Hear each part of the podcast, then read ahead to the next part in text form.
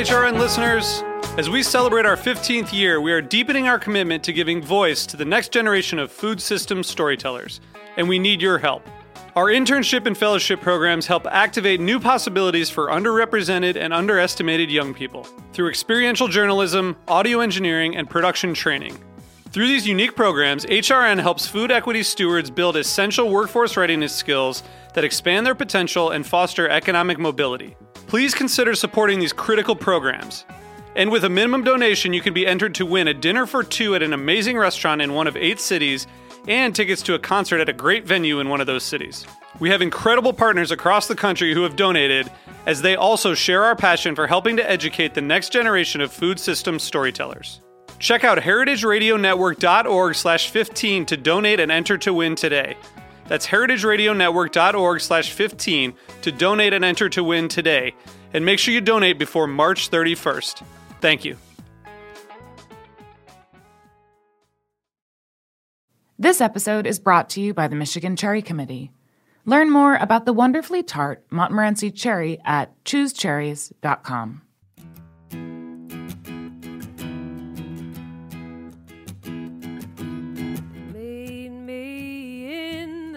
Kitchen, what are we going to make? What do you crave? Hold our hearts, our histories, share it on a plate. What do you taste? Bring your body, bring your love, bring the ones you're thinking of.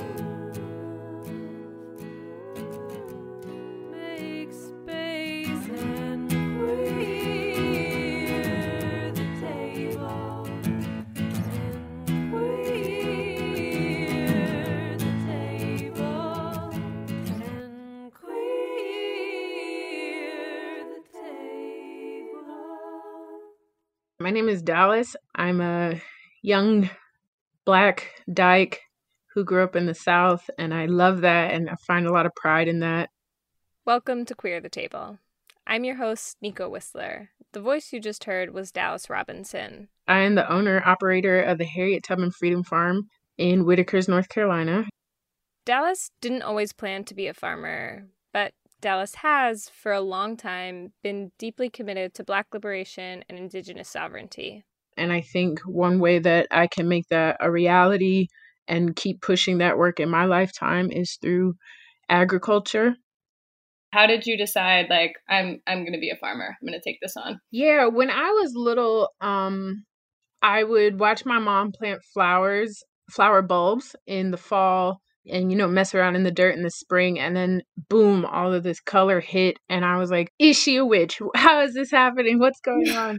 I just thought it was so amazing. And I really loved it and used to sit with her and watch. And I always loved playing in the soil. So I've, I've since a little one, been connected to the land and especially dirt. I just think it's fascinating. And as I got older, I thought farmers were cool. It seemed cool to me to, like, ride a tractor and be close to animals.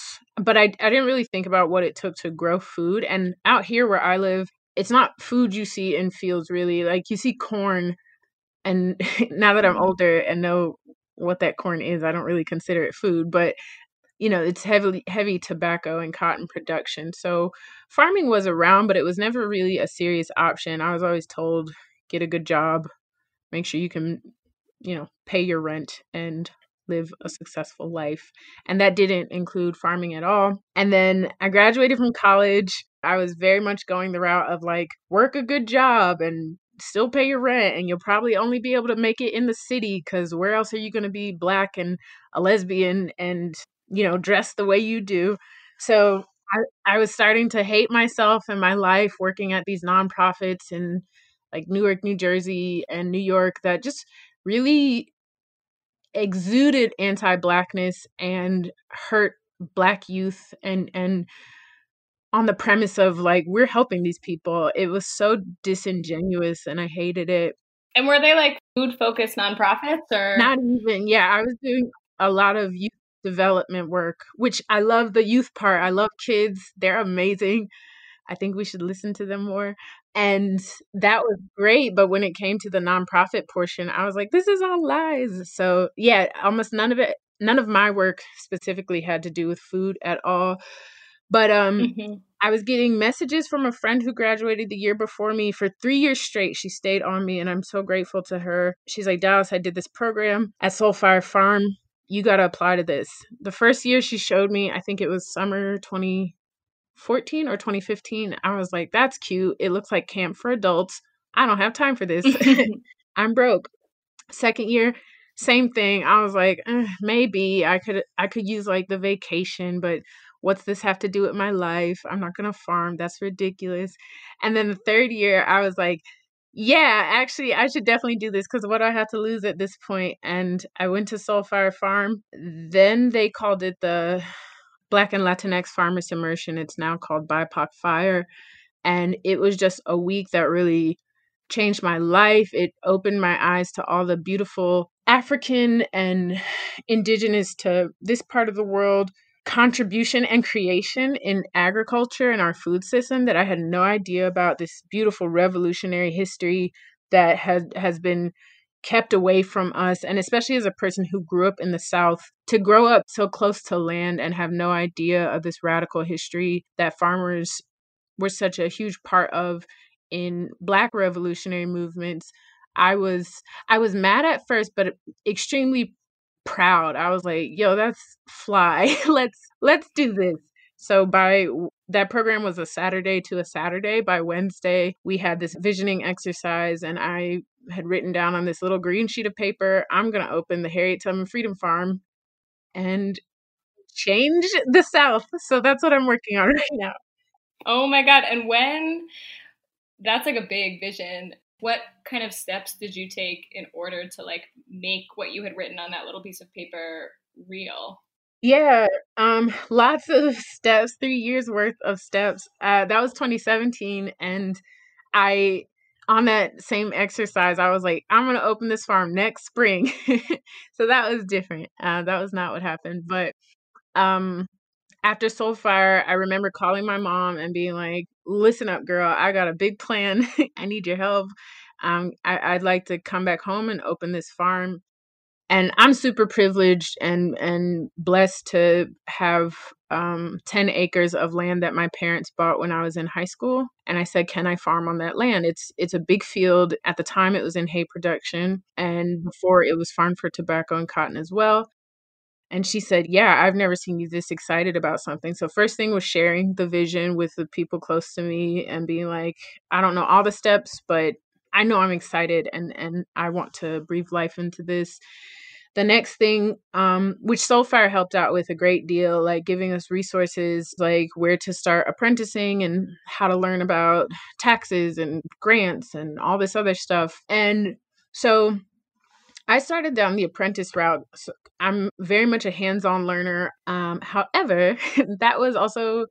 that had its downs. I moved first to a farm in Edenton, North Carolina, and it's the most beautiful place I've ever been to in my life, Nico. Like, so idyllic, on a river. twenty-seven acres was the farm in total. And then this guy, older white guy, with just land that had been in his family for years. Um, but the point of this is like the complexity of what was happening for me was... one of these other steps was reckoning with the reality that this was land that was very much worked by people who were enslaved at some point, and that was his ancestry, owning people. He's a direct descendant of the man who owns the summer who owned the Somerset Plantation in North Carolina, which was one of the largest slave-owning plantations, I think, in the country for a while, but definitely in the state. And, you know, one day he was randomly talking to me about that and was telling me, I didn't get any benefit from that. You know, why are people so upset? And I was like, girl, what are you talking about?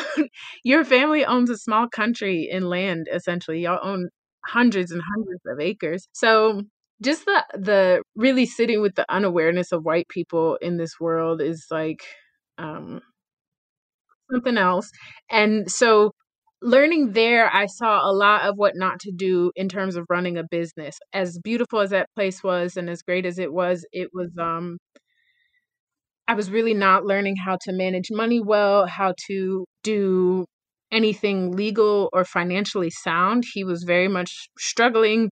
And just, I think, you know, if you have a house established and you have your land and you just have to get by with your bills, like you figure that out. But there was nothing really driving a smart business practice for him. So um, for other reasons as well, I left pretty soon after starting there. I think I was there for just under a season. And um, I tried again an apprentice at a place I liked a lot in Tarborough, which is closer to home. I learned right away that I don't want to live on someone else's land, especially if they're white men. And um, that worked out nicely. I could commute and then go home at the end of the day.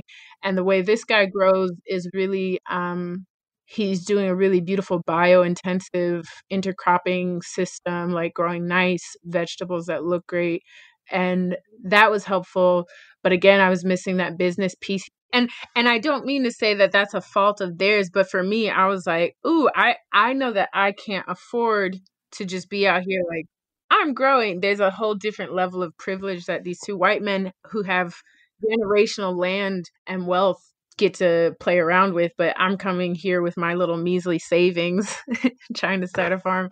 Um Right. It's such a barrier when there are older farmers who are just kind of like, I've owned this land forever. It doesn't really matter. Exactly. Um, so there were two more apprenticing things. And it was nice because it was actually start. I was starting to move up the chain of work, if you will. I got asked to manage a farm at a nonprofit, and I was feeling way more comfortable with my vegetable growing. And I was learning land um, from these these um jobs I'd had previously.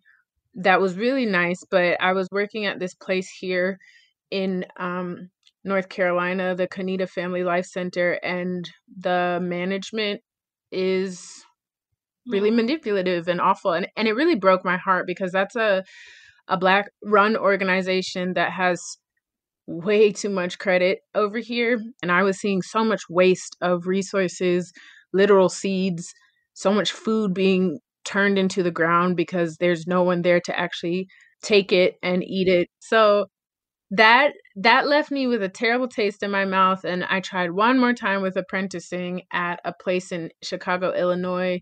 This another older Black couple. This couple lived off grid. And Nico, when I got there, I thought I was going to die of dysentery. I was like, this place is filthy. It was disgusting. I drove all the way over there. I felt so stupid because something told me before, you know, before you commit to this, they're telling you, oh, you're going to learn um, timber framing. We have so many um, projects to do. You're going to learn about solar energy and how to be off grid and self-sufficient. I was like, this sounds great. I'm learning from Black people. Um, I should ask for some pictures of the place, but I didn't. I said, that sounds rude. I should have asked for those photos. So definitely a big step is like learning to trust my gut. So I ran away and um, I was starting to feel a little disheartened because I was like, this shouldn't be this hard. And am I, you know, am I quitting too soon? Like, you know, um, what is something wrong with me? I started to doubt myself, but all the same, I still knew that I loved the work itself and really wanted to keep trying. So I said, okay, to get what you want, I think you're going to have to just do some type of educational formal structure of business for farm management. And so I applied to Farm Beginnings at the Organic Grower School in North Carolina. So I moved to Asheville, and I hate Asheville, but living there exposed me to a really big food culture that my town does not have. And I think there might be some moves to get it like that. But um, it was a very helpful place to get immersed into all the ways agriculture can play out for people. Very white ag scene, but all the same, like everyone needs to eat. So I was trying to just glean as much as possible while keeping my mental health stable.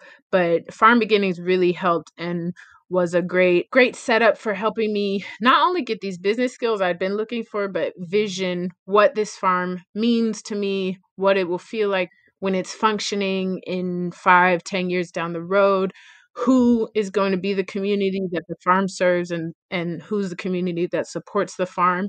So that's how you start Farm Beginnings. And I think that's just an amazing exercise. And it really helped me make decisions based off of that um, value practice to then shape my ventures and what I want to offer and how I want to how I want to live as a farmer. We're going to take a quick break. When we get back, we'll hear about how Dallas finally turned that vision into a reality.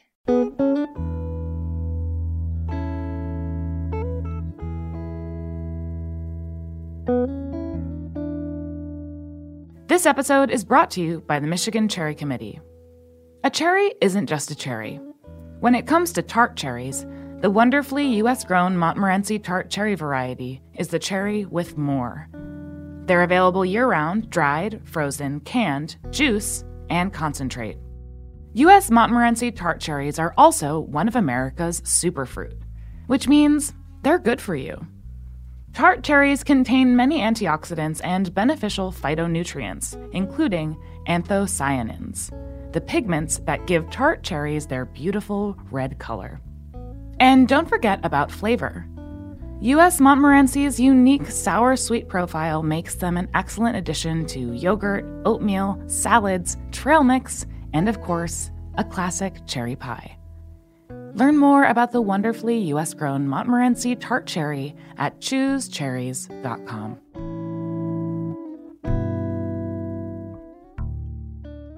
Okay, welcome back to Queer the Table. At this point in the story, Dallas has just finished a farmer training program and was headed back home to get started on the farm. So after Farm Beginnings and, and a proper budget, I was like, oh, this farm is going to cost, overestimation, seventy-five thousand dollars to start. And that's with everything I need. And I don't need that all at once, and definitely did not have that money, still do not have that money. But um. That really gave me grounding in like what it means to invest into land and a land agriculture business. And I was scared as hell before I left Asheville. I was really proud of myself and really excited. But I we get a mentor in Farm Beginnings, and Eileen's this amazing um, older lesbian who lives on this beautiful hill with her wife and their two dogs, and they overlook their three acre farm that's um mixed vegetables, and and then they do perennials in a greenhouse. And I was like, y'all are goals. um but being with Eileen was amazing because she was like, in a very gentle and sort of stern way, just like, what are you talking about? You're gonna wait a little longer, because I kept trying to make plans to push the farm off. I was like, I don't think I'm ready. You know, I just, da da da da da. Maybe I should start out with a garden and all this B S. And she was like, no, you're getting older. You just need to start your farm. So that, that pushed me and to really trust myself, basically, which has been a big theme throughout all this. But, um, I finished the program in October twenty nineteen, moved back home, and got to work pretty soon right away. It was like late October when I moved home, got settled. I went to the Farm Service Agency office in November, submitted my paperwork for a farm number. There was still so many things that are blind spots and still are.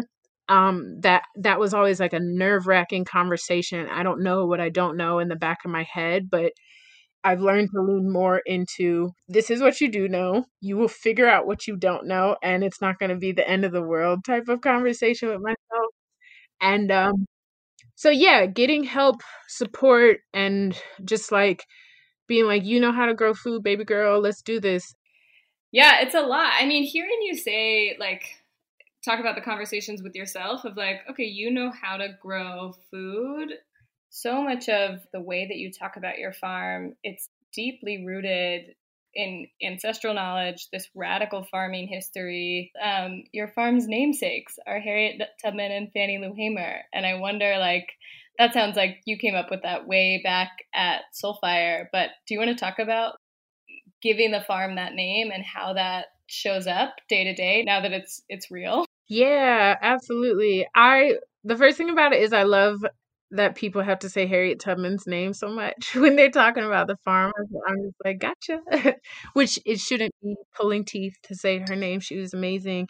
Um, yeah, so far, like I said, int- we did this whole timeline thing, and um, Fannie Lou Hamer came up a lot, and I think I was actually introduced to Fannie Lou Hamer at Soul Fire. I don't think I knew about her beforehand, and what an amazing human being. Like, I was really blown away. Harriet Tubman is someone I was much more familiar with, but it started to occur to me, like, Harriet Tubman had to know land like nobody else. And Harriet Tubman was an astrologer, and Harriet Tubman was an herbalist. She also baked great pies, apparently. um, mm-hmm. And what, what a beautiful thing to think about, this Black woman in a time that wasn't considered a full human being was just like, I believe so much in my skill set and my liberation that I refuse to abide by these laws. Like, I'm going to go be a fugitive. Y'all will just have to figure that out. That's the, that's the level of abolition, liberation I want to operate at all times, especially with my own self-talk. Like, it's so enormous and gigantic of a person to say, nah, and I'm coming back for my family, and I'm going to be one of the most successful um, military commanders this country has ever seen. Like, What what a history. Um, but I also want to push people to think about Harriet Tubman as a naturalist and an herbalist and uh, a cook, like someone who had food skills that kept people alive and healthy. Um, and then Fannie Lou Hamer, I'm really honored to exist in the South. Like, it, it doesn't really count, but like by proximity, I'm like, yeah, Southern women all day.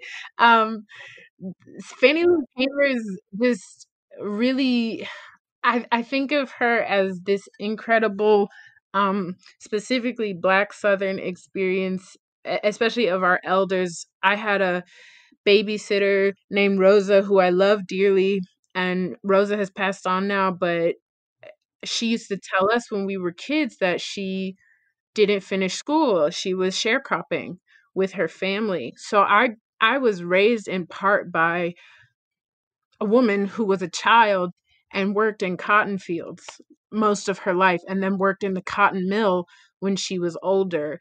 And that to me is so, it sends chills through my body to think about. This history is not history to me. Like, that's, those were my formative years.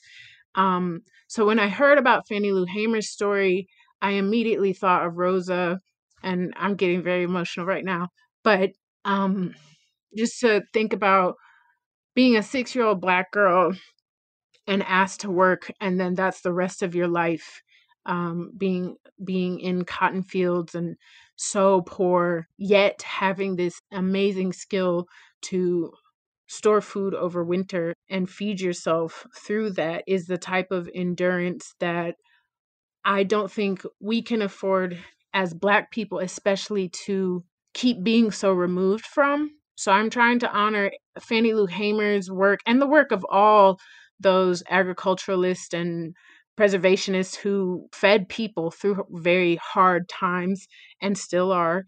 And the Freedom Farm Cooperative, uh, my dream is to have the Harriet Tubman Freedom Farm be a cooperative run farm in the future. I'd love it if it was very soon, because doing this solo is rough, but The the Freedom Farm Cooperative that Fannie Lou Hamer founded prioritized poor people, and, and you had to be a poor member. It was mixed in terms of race. There were Black members and white members in that part of Sunflower County. And I think that her adamant emphasis on poor people building power by being able to feed themselves, working land, using a skill that had been used against them for centuries and centuries, is just so gracious and, or like graceful, and it's ingenious. She knew if you can feed yourself, no one can push you around. And that's the realest thing. We see it today. People are, keep talking about food deserts. I'm putting quotes around that. It's food apartheid. You are purposely living next to garbage, and that's all you have to eat, because someone knows that as long as your body is in a constant state of, you know, sickness and, and disease and unwellness, you're controllable. But I, I mean, her vision is so um, powerful and impactful. And I really want to honor that. And personally, as someone with class privilege in this part of the South, I think that it's so important for me to leverage and do the work I can to create anti-capitalistic both conversations and work in my class level. Like, um, I've been doing that work so hard in my family with my own mother. It's just like, no, we can't afford to have these kinds of words and, and ideas that are so anti-poor people. It's not, that is white supremacy and not on my farm. So I'm excited to uplift and honor and um, keep being inspired by these these women and the collective uh, liberation practice they they put forth into the world. Yeah, and and I guess that brings me to, like, how, you know, like you you talk a lot about, I, I, and I don't mean that in a way of like, whoa, I just mean like you are doing it with all of the work that farming is. You're also deeply committed to the farm being a space for education. Yeah, I I really want to plant the seeds of radical unlearning there. And um, I think I'm in a prime place for that. Like Rocky Mountain, North Carolina, the farm is in Whitakers, and Rocky Mountain, North Carolina is not far off. Whitakers has this radical Black history that I just learned about two years ago. And so one of my things is to get really educated on the history of here, because this is my home. This is where I am. This is literally where I'm planting roots and trying to grow. And I do believe that to connect to the people I want to see winning, I need to come with some humbleness and say, I have a lot to learn. So I'm getting myself educated that route. And um, one of the ways I want to capture The the interest and investment in in the unlearning thing I'm talking about is just start. Uh, I I don't want to use the word capture, but cultivate is um start with healing stuff. I mean, Ahmad was murdered, and then George Floyd and Breonna and Tony McDade, and it was like nonstop. So it seemed really critical to have some outlet for us at the land. Um, We did um, Planting for the Ancestors. That's a rolling event, but it's it was an invitation for Black people to come out to the land. And basically along this path I've mowed from the back of the ten acres to the front of the road, you can plant a perennial that is native to the southeastern um, part of the continent. And the idea is that, you know, give your pain and grief and and gratitude and some positive feelings, maybe joy and love, to this land and this plant, and let it transform and transmute into what it will. And you'll have a plant here that's going to grow and grow and grow. And that's how I think about our ancestor support is eternal. Um, I'm planning another event called Rejuvenate that's going to have a few meditative spaces, and people can come out and just lay and get talked to by some Black healers. So having the few visitors I've had so far, I see a twinkle hit people's eye. They're just so glad to be out there. And I've actually not seen that from people before. So I know this land is special, and the intention that I've put into it is coming through. And I do believe that as that healing energy builds, people will start to see the farm as their place as well, and start seeing land as part of them. You know, if I'm hurting, I know I can go outside and sit on some grass and listen to the birds. And, you know, what if that starts being something I see more often in my town, where I don't really see Black people lounging in public space, like mm. just... sitting with stillness. I don't see that often. And I'm very excited to have that turn into, okay, I'm connected to this land. I think I can start building here, and, and seeing groups come out and do organizing. I want to do in-person education on the farm, but I'm also working on um, something called Land Lessons, which is a virtual learning experience where agriculture and ecology help us learn cooperative economics and liberation to this type of healing, especially when it's over over six hundred years of trauma that we're dealing with. I know that this is not going to be done before I'm dead. And um, that's why I want the farm to be a collective, because it's the, I think it's the value system that is the perennial in this case. That's what's going to last forever. You know, the farm might not even be a farm when I can't farm anymore. Who knows? But the vision I have is for us for a long time. I had chills throughout my conversation with Dallas. The vision that Dallas has is so powerful and so necessary in this moment. I was yesterday years old when I learned that ninety-eight percent of rural land in this country is owned by white people. And much of that land was worked and cared for for centuries by black people, for no compensation and, to this day, no real reparations. And before that, it was stewarded for millennia by Indigenous people. Black and Indigenous land ownership, stewardship, and leadership is essential for all of us. You can support Dallas and the Harriet Tubman Freedom Farm specifically via their webpage. It's linked in the show notes. I also encourage non-Black listeners to check out the Black and Indigenous Farmers Reparations Map, which was started by Soul Fire Farm but includes projects all over the country. That is also linked. I'm so grateful to Dallas for telling this story. I'm grateful to the Heritage Radio Network for hosting the show. I'm grateful to Denali Gillespie for writing our theme song and to Natalie Uduwela for designing our logo. And I'm grateful to you for listening. I'm also grateful to be headed into the woods for a week.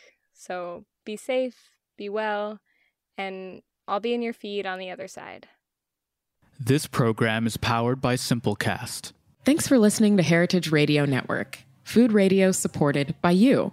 For our freshest content and to hear about exclusive events, subscribe to our newsletter. Enter your email at the bottom of our website, heritage radio network dot org. Connect with us on Facebook, Instagram, and Twitter at heritage underscore radio.